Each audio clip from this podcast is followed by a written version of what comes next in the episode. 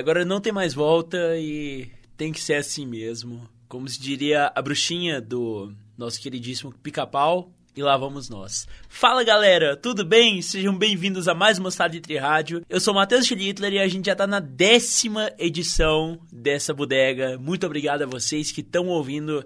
Tipo, a gente tá com números sensacionais e eu só quero agradecer cada dia a cada uma dessas pessoas que dá o play e que ouve o que a gente tem para falar, as histórias que a gente tem para contar. Hoje o episódio de novo vai ser vai ser o episódio mais diferente de todos provavelmente, porque é uma banda um pouco difícil que a gente vai falar sobre hoje. É uma banda que teve uma história um pouco polêmica assim. É uma banda que na verdade eu nem sei direito como que é essa coisa dos, dos integrantes, porque eles tiveram 15 integrantes oficiais, 16 integrantes ao total, a gente vai entender direitinho o porquê, mas é uma banda texana formada em 1981, chamada Butthole Surface. Eu vou ser sincero para vocês, eu nem separei nenhuma música para tocar, eu vou decidir na hora quais músicas que a gente vai tocar, quais músicas que são mais palatáveis pra gente tocar, porque para tocar uma das músicas que mais influenciou o grindcore aqui é um pouco complicado, ainda mais numa banda que tem temáticas tão absurdas e ah, basicamente o Butthole Surfers era um circo de horror. Tanto que o Azerhad, na verdade, escreve pouco sobre as músicas deles, escreve mais sobre as performances ao vivo deles, que foi o que mais marcou. Então, a banda começou em 81 com dois integrantes, na verdade três integrantes, só que um ficou menos de um ano. Aí que já vai começar, na verdade, quatro integrantes. Agora eu acabei de achar um outro integrante ali que é mal citado no livro, mas são quatro integrantes que foram o Gibby Haynes, o Paul Leary, o Scott Stevens e o Scott Matthews. Mas esses dois Scott pouco importam pra gente, porque cada um deles ficou só um ano na banda. Na verdade, Scott Matthews ficou dois anos. É uma banda que, igual eu falei, teve muitos e muitos integrantes. Tiveram muitos baixistas, na verdade, muitos baixistas. E só que os mesmos guitarristas e vocalistas sempre foram os mesmos. Mas a banda surgiu quando o Gibby Haynes e o Paul Leary se conheceram na faculdade. O Paul Leary era estudante de administração, alguma coisa assim que não tinha muito a ver com essa ideia do que, que é o punk rock. Ele era um cara muito alto. É, ele. Eu, agora eu não lembro mais qual dos dois que era muito alto. Ah, agora eu acabei de lembrar. Na verdade, eles tinham 17 integrantes. É uma banda tão maluca que durante uma época eles tiveram um cachorro como integrante oficial. eu esqueci o nome do, ca do cachorro, deixa eu lembrar aqui. Ai, ai, que banda mais magnífica, né? Eu, particularmente, já vou falando aqui, não gostava da banda. Não gostava mesmo da banda, achava muito estranha. Mas depois que eu comecei a conhecer um pouco mais sobre eles, eu entendi a piada, porque, tipo assim, na, na verdade o Butthole Surfers é uma banda que, como eu falei, dava o sangue ao vivo literalmente dava o sangue ao vivo, porque era um festival de escatologia, podemos dizer assim. Pelo menos no começo da banda foi assim, até, até depois deles, lançar, deles assinarem com grandes gravadoras, porque eles lançaram quatro discos independentes que chamam Psychic Powerless Another Man's Sack, que é o nome de um disco só. É, Rembrandt Pussy Horror, o Louco Sebastian Technican, que é o meu preferido particularmente, e o Harry to Steven. Esses quatro foram independentes. A gente vai entrar mais ou menos na história de cada um deles assim que for possível, né? Mas a banda foi fundada no Texas, só que logo pouco tempo depois eles mudaram para Califórnia e ficaram fazendo, ficar, se instalaram na Califórnia e ficaram fazendo shows pelo Texas, pela Califórnia e por todo o sul dos Estados Unidos. E eles tiveram muitos baixistas. O mais famoso deles é o Jeff Pincus, que é, hoje em dia é o baixista do Melvins, um dos baixistas do Melvins, tanto que o disco mais recente do Melvins chama Pincus Abortion, que é uma uma, não sei se eu posso falar homenagem, né, mas é uma homenagem ao Jeff Pincus, que que é um, um um ser interessante, podemos dizer assim, mas a gente vai falar com mais detalhes, principalmente de uma entrevista muito conhecida dele, muito conhecida dele. E mas antes do Jeff Pincus entrar, uns dois anos antes do Jeff Pincus entrar, eles foram fazer esse show em Houston. Provavelmente em Houston, foi em Houston ou em Dallas. Eu sei que foi no Texas, uma das cidades principais do Texas. E um sujeito que tinha uma banda na qual eu também esqueci o nome, que porventura iria abrir para eles nesse dia, chamado King Coffee, tocou com eles. E o King Coffee apaixonou pela banda, ele simplesmente apaixonou pela banda e falou: Gente, eu posso entrar na banda? E eles tinham acabado de contratar uma baterista que chamada Teresa Nervosa. claro, Teresa Nervosa, sei lá como é que fala em inglês, né? Tipo o nome dela. Mas daí eles falaram: ah, cola aí, a gente faz show com dois bateristas mesmo e tal. Isso aí antes de gravarem qualquer disco.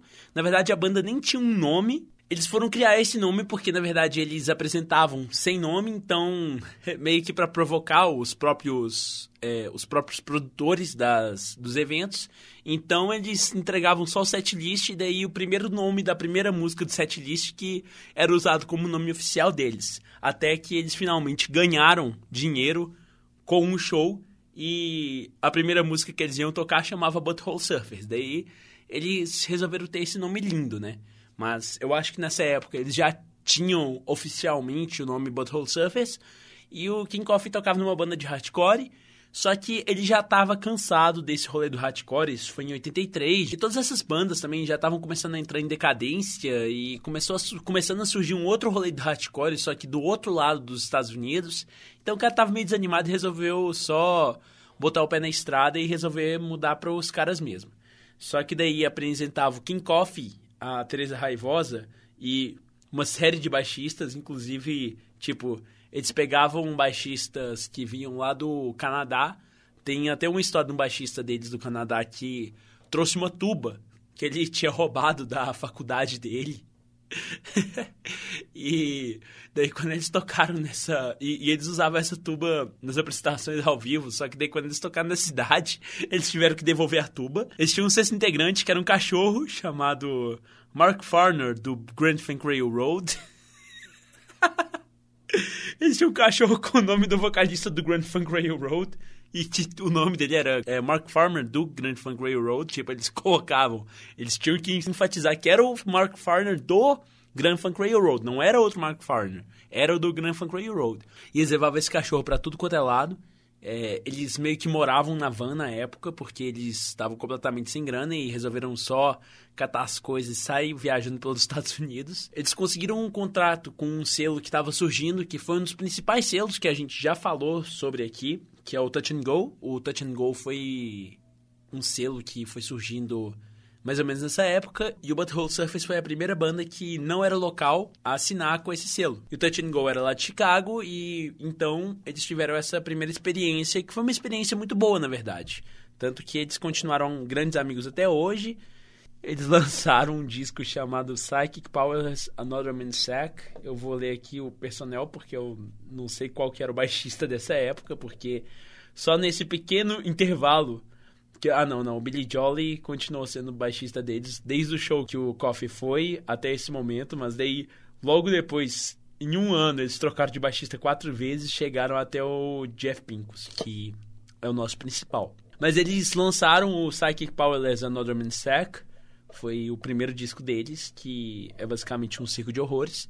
Mas antes eles tinham lançado uns, uns EPs meio bizarros é, é, é, um pouco um pouco complicado, podemos dizer assim. Vários. Eu tô, todos os EPs deles tinham trocadilhos com coisas ilícitas. Assim, eu, igual eu falei, eu nem sei quais são as músicas que a gente vai tocar hoje, porque são músicas que são complicadas de ouvir, são muito complicadas de ouvir, e que, na verdade, tipo, eles lembram até um pouco de grindcore, assim. É, no primeiro disco deles, que chama Butthole Surfers, é um self-titled, né? É, fica muito nítido nisso, só que eu nem acho que compensa tocar isso, porque pensando já quando eu for lançar no, no Spotify, eu acho que não tem esse EP no Spotify, não que eu tenha conseguido achar. Mas esse nome, Psychic Powers Another Man's Sack, foi uma brincadeira que eles fizeram até o terceiro disco deles, que basicamente o Haynes e o Leary, cada um falava duas palavras aleatórias, daí eu acho que o, se eu não me engano, o Coffee acrescentava uma última ou alguma coisa assim, ou eram, tipo assim, eram sempre trocadilhos nonsense, até porque a banda é completamente nonsense. Então agora, sei lá, eu vou colocar qualquer música aí, porque já tem um tempinho de podcast, então eu acho que vocês merecem ser introduzidos a esse circo de horror agora. Então já voltamos.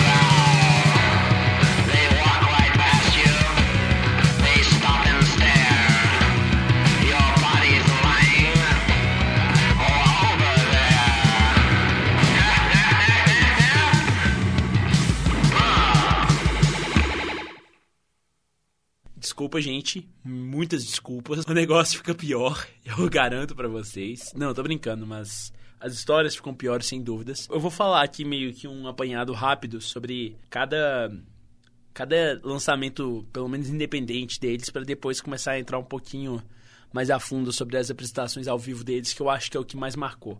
Depois eles lançaram um, um disco chamado, um EP, aliás, chamado Cream Corn for the Socket of Davis, que eu sinceramente não sei nada sobre, eu nem tive coragem de ouvir. E daí depois eles tiveram o Reverend Pussy Horror, que foi o segundo disco deles, né? O segundo disco full deles mesmo. A gente... Eles fizeram um cover de American Woman, que é um caos. Eles só tocaram... Eles só tocavam caos, eles só tocavam terror. É uma coisa bizarra demais. É...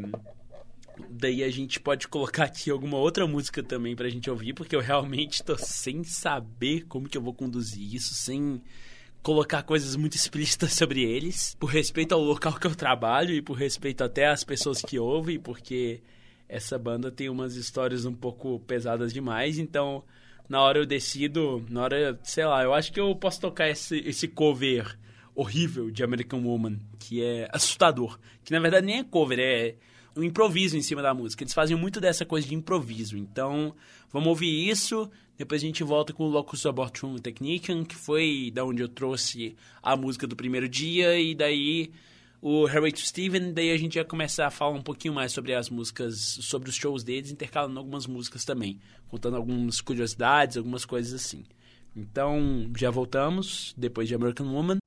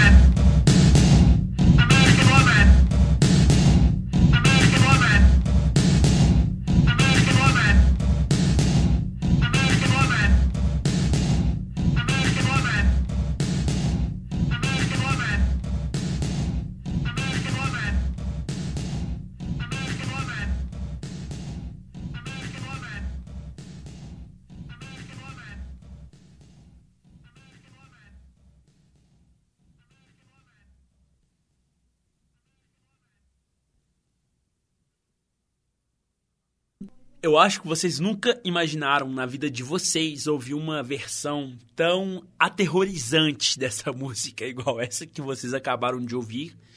Eu tô realmente sem palavras, gente. Eu não sei como que eu procedo esse programa, porque a gente vai, tipo, eu tô meio que criando essa expectativa, eu acho que eu já sei, eu vou criar essa expectativa para daí começar a falar um pouco mais sobre esse dito circo de horrores que era que eram os shows deles, que era que eram umas coisas meio sem noção mesmo. Daí depois, em 87, a gente já tá aqui em 87, a gente já tem aqui o Jeff Pincus, que foi o que é o baixista deles, né? E eles lançaram é... eles lançaram o Locust Abortion Technician, que tem uma capa que é muito medonha. São dois palhaços muito estranhamente perfeitos desenhados e um cachorro. Sei lá, gente, é. Tipo, não, não tem nada de errado, só que ao mesmo tempo tem muita coisa de errado. Me lembra. Me lembra capas do. Do Muqueca de Rato. Eu acho que Muqueca de Rato pegou muito deles. Pegou muito deles. Aqui, nesse disco, eles resolveram fazer um negócio meio blues do jeito deles. Não sei. é, é uma bizarrice sem noção. A primeira música, Sweet Loaf, que eu acho que é a que a gente vai acabar tocando agora. Depois a gente vai colocando algumas outras. Ela tem seis minutos. Boa sorte para aguentar esses seis minutos. Tô brincando, gente. É, mas fica aqui comigo, é sério, de verdade. Tipo, é, quando a gente chegar, quando a gente chegar nos, nas apresentações ao vivo, daí o episódio vai realmente ficar divertido. Mas fica aí com o Sweet Loaf. A gente vai ouvir essa bizarrice, que é isso. Tudo isso foi pela Touch and Go e pela Blast First, que era lá da, da Inglaterra, né? Tudo independentaço, tudo do it yourself mesmo. Só que daí a gente vai chegar no Harriet Steven. É, eu espero que nesse momento vocês ainda não tenham abandonado a gente. Eu não sei se a gente já ouviu a a Sweat Loaf. Eu até errei o nome da música, Sweat Loaf. Se, se a gente não ouviu ela, eu vou colocar ela agora, porque correção de nome, né? Sweat Loaf, que é um nome ridículo, um nome muito nojento também. E depois Hairway to Steven, que finalmente. Ah, pera, a gente tem que ter a transição, né, gente? Pô, ouve Sweat Loaf e, por favor, fica aqui com a gente.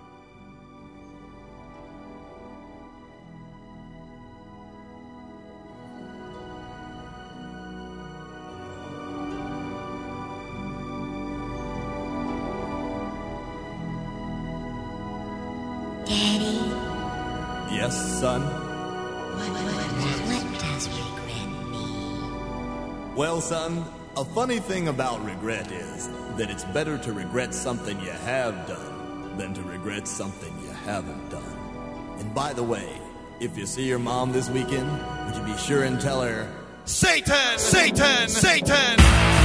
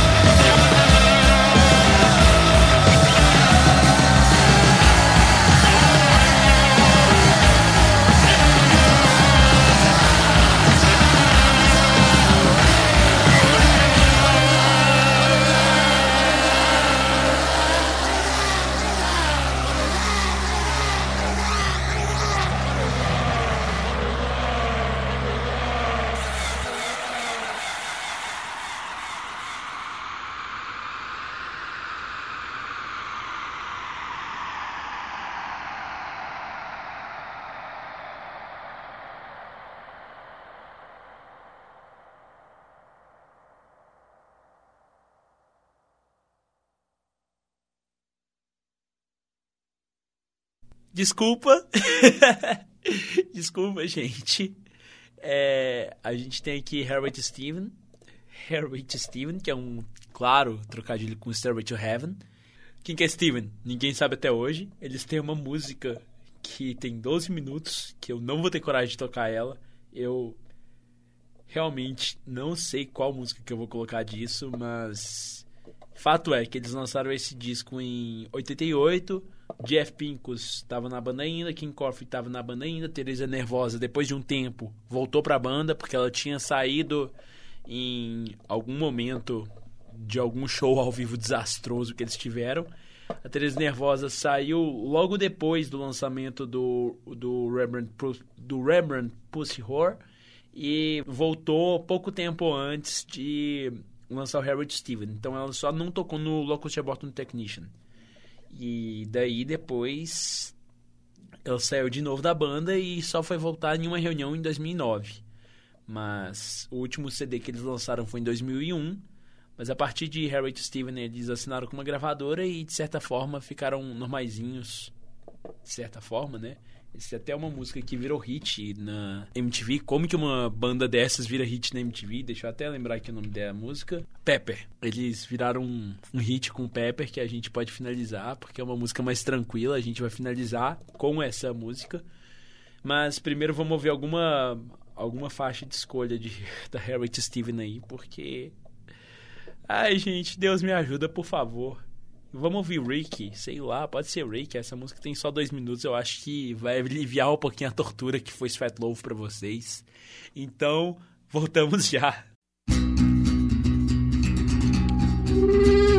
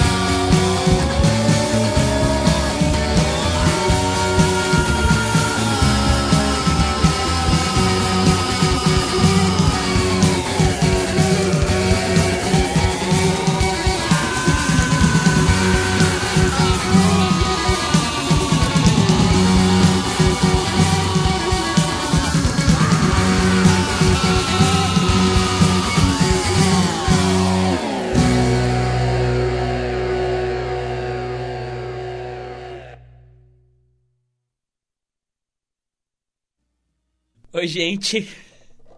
Desculpa. Realmente me desculpem. Mas agora vamos entrar aqui um pouco na genialidade deles. Porque, na verdade, o Butthole Surface era uma banda muito mais ao vivo, uma banda muito mais. com uma proposta muito mais estética e precisa, assim, do que necessariamente uma banda só de fazer música, só de estúdio, porque eles se davam mais em cima do palco do que qualquer coisa Então, na verdade, que era divertido mesmo, assim, divertido depende para os olhos de quem vê, né? Mas o que era mais interessante mesmo neles eram as apresentações ao vivo, que eram basicamente um espetáculo de horrores. Eles eles usavam muito ácido, eles usavam muito ácido, então eles faziam as coisas mais improváveis da história assim do palco. Eles tinham uma época que eles tinham dançarinas que ficavam em cima do palco, duas mulheres nuas, algumas coisas assim, bem sem lógica, bem sem lógica mesmo. Tudo para causar esse choque. E é muito interessante do ponto de vista do audiovisual, né? Sempre pegando aqui pro audiovisual. Mas como que eles eles tacavam gelo seco, eles tacavam muita fumaça, muita fumaça mesmo no, em cima do palco e eles vinham com projeções. Daí as projeções ficavam na fumaça e não no telão no fundo. E você me pergunta o que, que eram essas projeções? Eram duas projeções sempre, né? Duas projeções que era necessariamente de um lado uma coisa muito bonitinha, sei lá, tipo vídeos de animais fazendo coisas bonitinhas e do outro era vídeo de da cirurgia mais grotesca que você pode imaginar na sua vida, passando na sua cara, vindo do, com numa fumaça na sua direção e basicamente com os caras pegavam tuba, igual, igual eu falei, teve um cara que que ele era lá. De... eles estavam nessa fase de trocar muito baixista, de um disco pro outro. Eles tiveram quatro baixistas diferentes. E com a ajuda do selo, eles importaram um cara do Canadá. Esse cara chegou, fez uma turnê. Quando eles estavam tocando no Canadá, ele teve que devolver a tuba pra, pra universidade, que ele tinha roubado essa tuba. Mas, tipo assim, eles basicamente entravam com essa tuba começavam a tocar qualquer coisa na melhor forma free jazz possível. E depois eles só ignoravam a tuba até o final. Eles sempre estrangulavam e rasgavam ursinhos de pelúcia em cima do palco no final do show e sempre tinha alguém ficando pelado e caindo no chão e se machucando muito.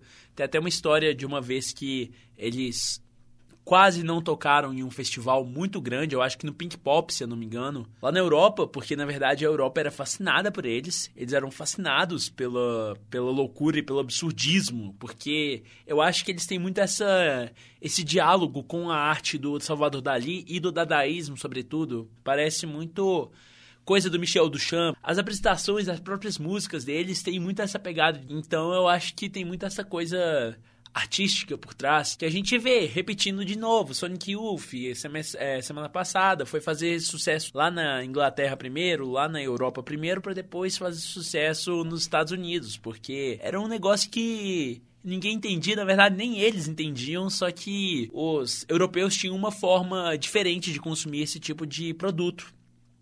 E, de certa forma, o que o Butthole Surface fazia era exatamente esse produto que eles queriam fazer. Contando algumas outras coisas, tipo, eles... Eu não tenho notícia do Mark Farner do Grand Funk Railroad ter participado de algum show deles, mas o Mark Farner ia para ia para todos os lugares com eles, tanto que o dono da Touch and Go, David Stinson, que foi um dos, um dos primeiros fundadores deles, se encantou com o Mark Farner do Grand Funk Railroad, até o até se dá a entender que ele gostou tanto da banda por conta do, do Mark Farner do Grand Funk Railroad. Inclusive, a foto que a gente vai ter aí hoje é uma justamente com o Mark Farner do Grand Funk Railroad. Daí é a fase onde a Teresa Nervosa e o King Coffee tocavam juntos. Eles tocavam em pé, no meio dessa loucura toda. Eram dois bateristas sem banco, de sentar tocando em pé, basicamente esmurrando a bateria. E eles tinham. Ai, cara, era muito bizarro. Daí. Era, era muito bizarro. Tipo, eu recomendo, se vocês tiverem estômago ou sei lá, se vocês tiverem uma curiosidade de pesquisar como que era o show ao vivo deles, eu acho que vocês podem pesquisar. Então, agora para fazer um linkzinho para falar um pouquinho mais sobre a história das mudanças dos bateristas, eu vou deixar aqui alguma outra música a escolher ainda. E é isso. Eu espero escolher alguma música mais calma para vocês agora. Então. ou não, né? Igual eu fiz semana passada, falando que o Sonic Youth tava ficando menos experimental e tá aqui a música mais experimental deles do programa. Mas, sei lá. Vamos ver. Eu vou tentar achar alguma coisinha mais de boinhas ainda dessa fase independente deles pra gente encerrar com o Pepper mesmo. E sei lá, a gente vai ver. A gente vai ver e daí eu volto para falar um pouco sobre os bateristas, depois sobre as influências e sobre uma entrevista maravilhosa que eles fizeram com o Nardwar. Então já volto.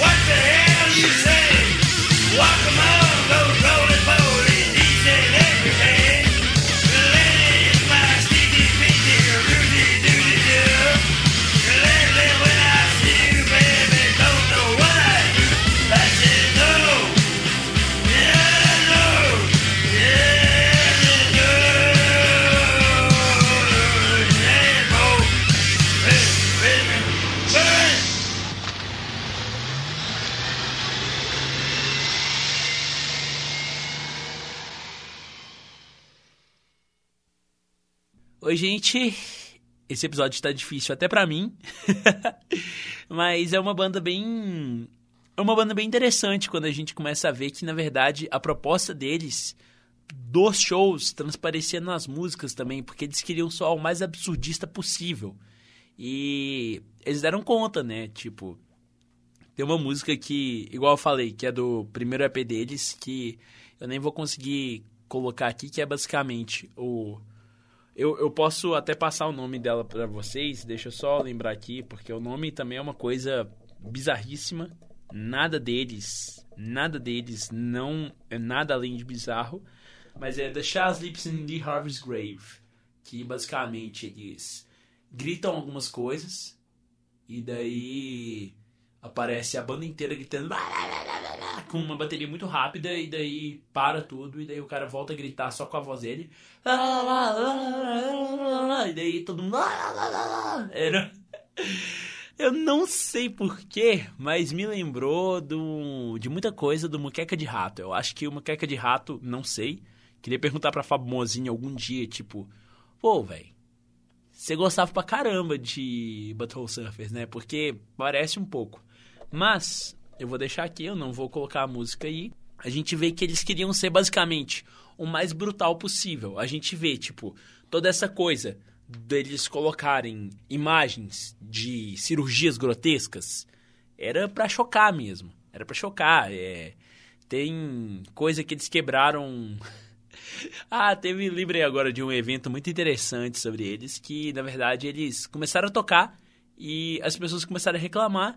Então eles começaram a tocar da forma mais intensa possível, obrigando todo mundo a sair da, a sair. E daí quando eles estavam sozinhos em cima do palco, isso aí foi numa festa de formatura da faculdade, quando eles estavam sozinhos dentro do, do palco, eles começaram a tocar as músicas deles mesmos e daí eles deixaram o pessoal voltar para entrar. Mas antes disso, eles quebraram todo o lugar.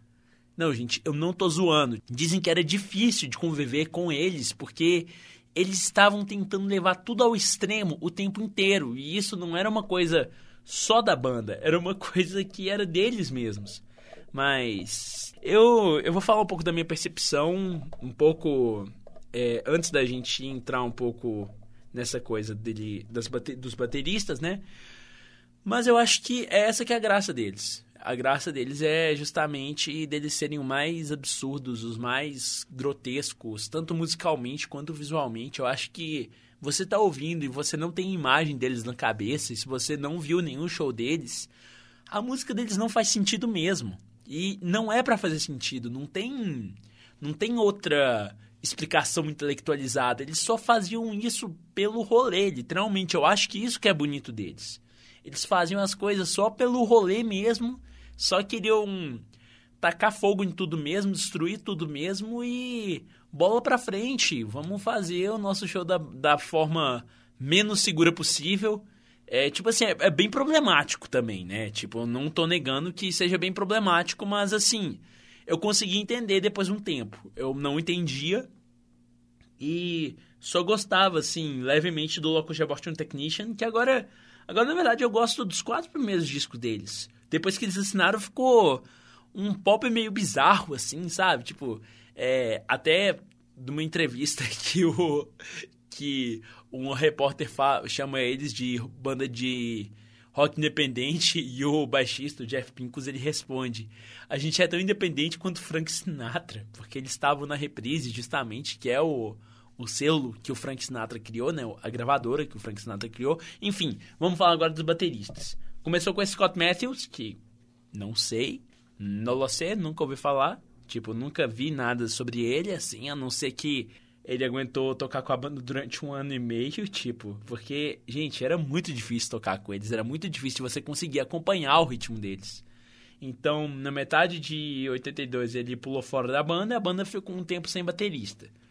A partir desse show, entraram dois bateristas, que foi justamente a Teresa Nervosa e o King Coffee. E eles continuaram tocando com dois bateristas até 1989. Esse, essa primeira formação com dois bateristas foi em 83. Aí, em 86, a Teresa Nervosa saiu. Em 87, entrou uma moça que chama Kita Gerhardt, que segundo os próprios integrantes da banda não estavam não tava tocando de uma forma satisfatória para eles, então eles resolveram tipo assim, não de demitir ela, mas tipo assim, falar, ô, oh, velho, então, você tá fora da banda, ou seja, basicamente eles demitiram ela. E daí, com ela sendo demitida, a Teresa Nervosa basicamente voltou e aguentou o tranco até 89, porque, igual eu falei, é muito difícil de você conseguir acompanhar essa banda. É muito difícil. A gente. É, é fora de noção, gente. Os caras brincavam com o extremo do nonsense. Era o extremo do nonsense mesmo. Daí a Teresa Nervosa voltou para uma turnê em 2008 2009. Mas dito isso, nessa fase que a Keitha Garrett não, é Kita Gernot. Ela tava, ela tava na banda. Ela trouxe uma amiga dela, que eu esqueci o nome agora também, que era uma dançarina. E essa dançarina foi, durante um tempo, uma membro oficial da banda deles. E, assim... E pelo que dizem, em um lendário show em Nova York, até teve um momento no qual essa, essa dançarina transou com um dos caras da banda. E isso ficou histórico, assim, e tipo assim, caraca, os caras fizeram sexo em cima do palco e isso acabou gerando muita mídia para eles. Eles eram uma banda que era muito midiática por conta do ato do choque. Só que era um choque um pouco mais consciente do que o do Didi Allen, eu acho. Porque o Didi Allen, ele fazia por, puro processo de iconoclastia, igual a gente vem falando ao longo desse podcast, só que eles faziam por um processo muito mais de a gente não se importa com nada, então a gente só vai quebrar tudo. E foi assim até eu não sei quando, eu não sei como que eles estão atualmente, tanto que eu não ouvi os outros discos deles depois do Harry to Steven. E é, daí é isso. Essa banda teve algumas coisas muito memoráveis, outras coisas muito desastrosamente memoráveis também. Igual esse show que eu falei por leve, eu acho que no Pink Pop, que o. Quando eles estavam menos percebendo assim, um dos dois, eu não lembro se foi o Kibi Haynes ou o Paul Larry, simplesmente sumiu duas horas antes do show começar. Foram achar ele no outro palco, do outro lado do festival brigando com segurança, tentando subir no palco do Nick Cave.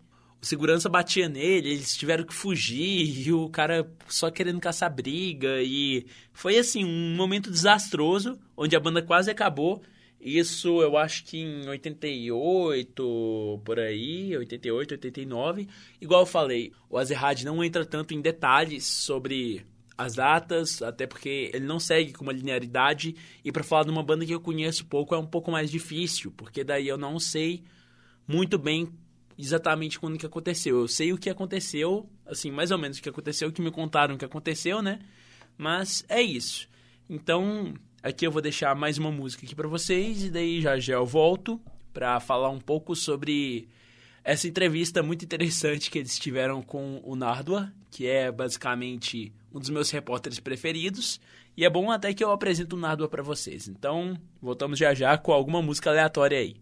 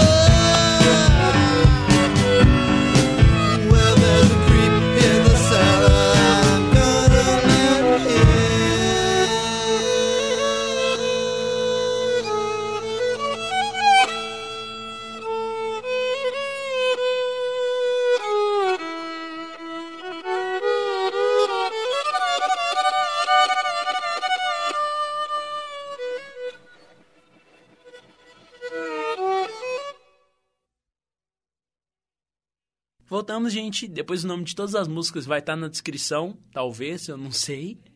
É, porque eu acho que o, é também outra coisa. O Butthole Surfers tem essa coisa de ser uma experiência. Então, cada música que a gente ouve, a gente tem que sentar e digerir mesmo o que, que eles estão falando. Não, não o que eles estão falando, mas que eles estão tentando passar pra gente de uma forma sônica, de uma forma psicológica mesmo. É, é uma banda bem, bem intrigante, assim. Eu acho que o que encanta no Butthole Surfers mesmo é o quão diferentes eles são.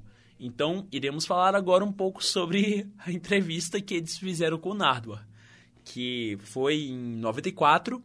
Eles estavam abrindo para um show do Nirvana, tanto que em muitos shows eles fizeram várias turnês com Nirvana e eles eram uma banda tão bizarra que os próprios produtores não tinham coragem de anunciar o nome da banda, porque, né, assim, para vocês que entenderam inglês, que entendem de inglês, vocês sabem do que eu tô falando. Para vocês que não entendem inglês, digamos que o nome da banda é um pouco censurável, podemos dizer assim, para grandes audiências. Mas tanto que, tipo assim, tem até uma coisa que a primeira pergunta que o Nardua faz é que muitos produtores anunciavam eles como os BH Surfers, não os Butthole Surfers, porque Butthole é, uma, é um palavrão e no Canadá, por exemplo, eu acho que não podia falar esse palavrão, não sei, tem até uma piada assim. Mas aí que o Jeff Pincus, eh, são duas pessoas que estão sendo entrevistadas. Eu sei que um deles é o Jeff Pincus, o outro cara que tá com o chapéu até hoje, eu não sei se é o King Coffee ou se é o Paul Larry, é um dos dois, porque o cara se apresenta com outro nome.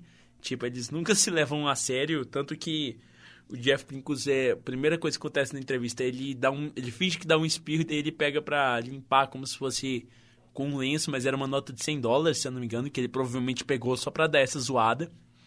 Mas é uma entrevista bem, bem interessante porque a gente vê muito como que é a personalidade da banda. Porque eles sempre estão desafiando o Nardwar. Eles sempre estão colocando o Nardwar no limite. E o Nardwar tá tentando colocar eles no limite. Só que daí vira meio que um duelo de titãs, assim. Porque o Nardwar é um cara sensacional. E eu queria muito ser entrevistado por ele. Inclusive, eu tenho, eu tenho a minha lista particular de presentes que eu quero que ele me dá, porque ele costuma fazer isso, de dar presentes para as pessoas que ele está entrevistando. Mas, dito isso, o Butthole Surfers continuou, né? Tá ativo até hoje. Eles lançaram outros quantos discos? Quatro discos. O último em 2001 chama Weird Revolution. Eu não tenho notícia deles, igual eu falei. É, isso aqui é meio que um episódio só para analisar um pouco eles mesmo, assim. Como que a cultura do choque às vezes é interessante. É muito legal que quando eles estavam lançando o Locus Laboratory Technician, estava sendo lançado um dos meus filmes preferidos também, que é o Veludo Azul do David Lynch. E eles se inspiraram muito nessa estética do, do Veludo Azul para fazer as coisas deles. É uma coisa meio que do nonsense, do feio, do corpo humano mesmo, assim, de como que eles conseguem causar um terror gigantesco nas pessoas. As pessoas iam nos shows deles e não conseguiam assistir o show deles, de tão absurdo que era. Então as pessoas às vezes ficavam olhando para outros lugares enquanto ouviam as músicas. E essa que era a proposta deles. É certo, é errado, tipo, eu, eu particularmente acho que é um pouco problemático. Eu acho que, assim, às vezes a gente espera um pouco quando a gente vai no show de algum artista, sabe? Tipo, para ele ter alguma coisa assim para mostrar pra gente e tal. Só que se você não mal consegue ver o show deles, ainda mais fazendo esses absurdos todos que eles fazem, que eles fizeram, né? Pelo menos nessa fase independente deles, porque depois que eles assinaram, eles ficaram palatáveis, tanto sonoramente falando quanto visualmente falando. Mas, assim, é, é uma. Eu acho que é uma banda muito interessante da gente parar para pensar sobre a cultura do choque mesmo. Que é, que é um pouco mais sobre um dos. alguns dos meus filmes preferidos que tratam sobre isso. E, gente, é isso. Eu acho que é uma banda bem interessante, assim. Eu não vou conseguir falar muito mais sobre. Talvez, tipo assim, eu acho que a grande diferença é que agora eu entendo eles. Não sei afirmar se é uma coisa que eu gosto e que eu paro pra ouvir, igual é o Mission of Burma, por exemplo. Que é uma banda maravilhosa, igual ao Minutemen, igual todas as bandas, na verdade, que eu falei até agora. Eu acho que é a banda mais fora da curva, mais fora da casinha, assim, como a minha mãe gosta de dizer.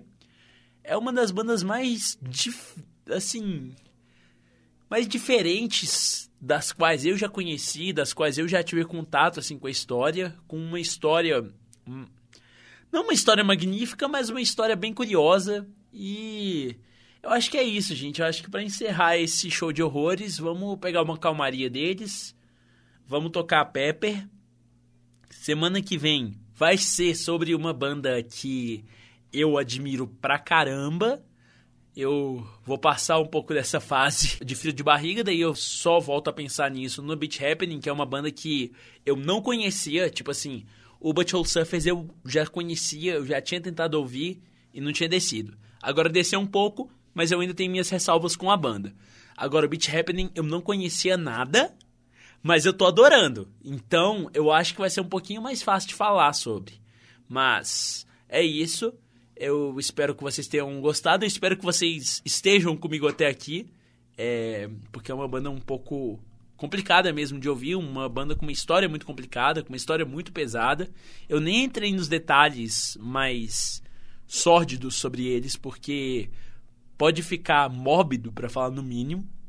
Mas eu acho que é isso, gente. Eu acho que semana que vem a gente volta com Big Black, que é uma banda muito mais fácil de falar sobre, uma banda muito mais digerível também.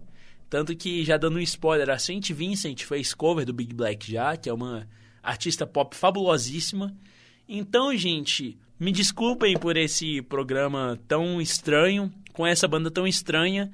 Eu espero que vocês tenham pelo menos se divertido em saber um pouco sobre a história deles, pensar um pouco sobre como que o visual e como que a própria ideia da estética deles. Talvez eles pegaram muito do Kiss isso, só que eu acho que eles faziam de uma forma muito mais underground mesmo, assim, tipo, na raiz da palavra mesmo, muito mais com a intenção de fazer as pessoas sentirem que levou um desaforo na cara delas.